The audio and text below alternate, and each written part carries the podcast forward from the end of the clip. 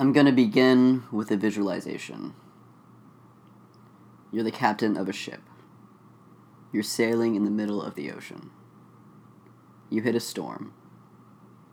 You lose control of your ship. It runs into some craggy rocks and gets smashed to bits. Ship goes down. Your crew, your supplies, your goods, everything goes down with the ship. You are the only thing that survives. What do you have?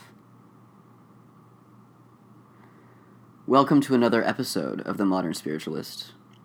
For new listeners, The Modern Spiritualist is a spirituality podcast that discusses how we might find grounded, authentic spirituality between the extremes of dogmatic, organized religion and superficial New Age spirituality.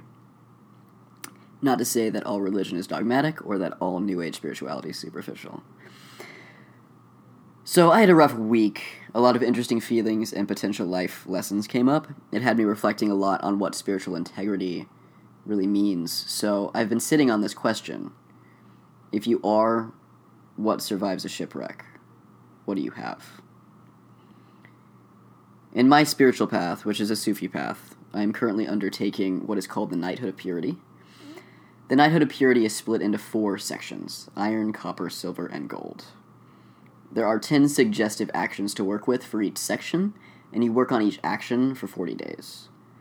The first one was make no false claims, and I did pretty well, especially considering I've always been a bit of a liar, so I'm happy to celebrate that.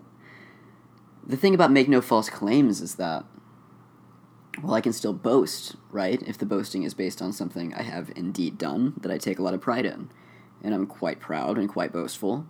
I likewise can still be blunt, direct, or mean and still speak truth, and I am quite blunt and direct.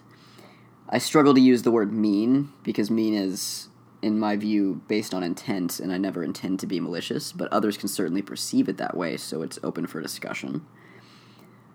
An aspect of myself that I can't really ignore is the very high standards that I set for myself and others. Do I set the same standards for myself as others? Yes. It isn't incongruent with each other.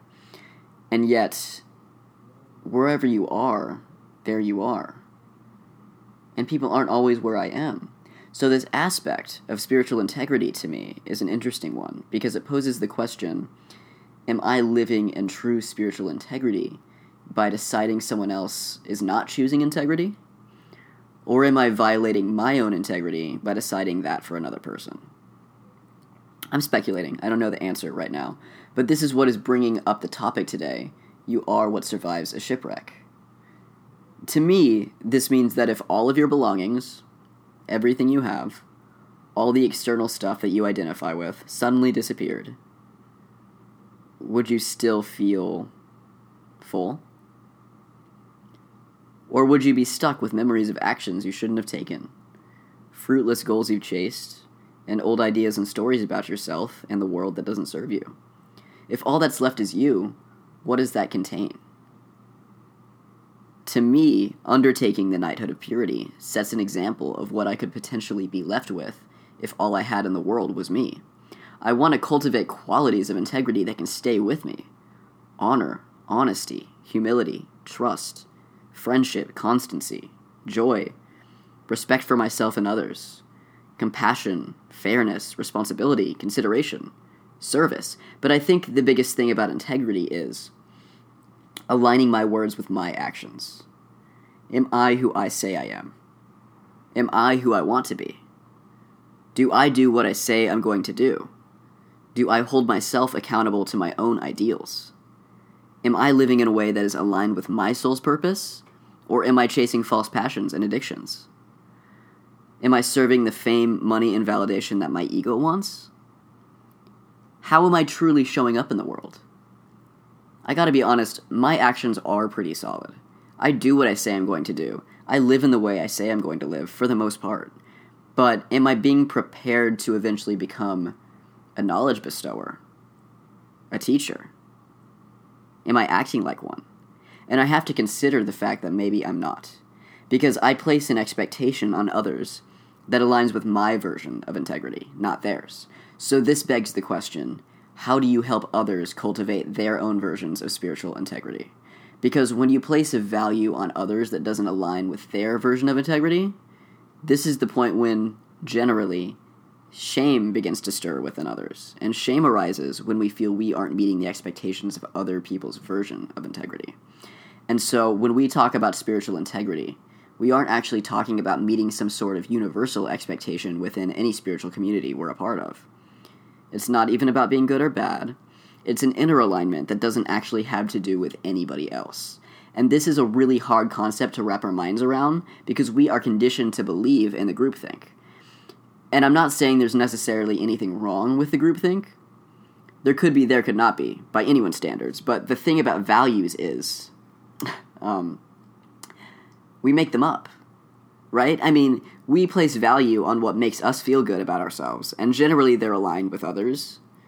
Personally, kindness is important to me, right? And I think kindness is important to a lot of people, but my definition of kindness might be different, and that's because I place a really high value on truth and less of a high value on people feeling good all the time.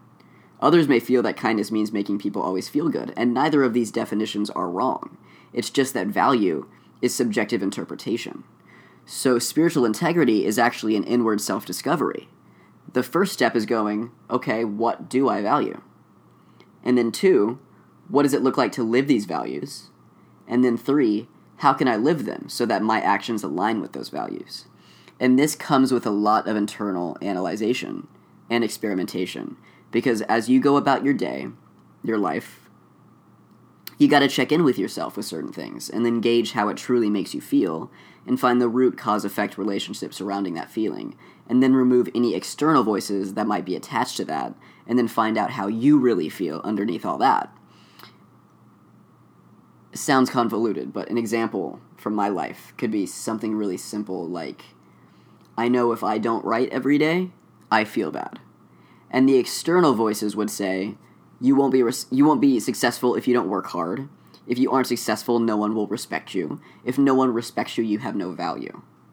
And these are all shame things, right? So if I eliminate these voices and give them no power, I can ask, will I still feel bad if I don't write every day?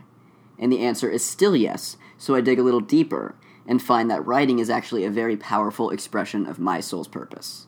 It allows me to alleviate strong feelings and communicate my truth, and so when I don't write, I'm actually not expressing my soul's purpose very clearly, and that doesn't align with my inner integrity. So I can then cultivate my personal sense of integrity by writing as often as I can.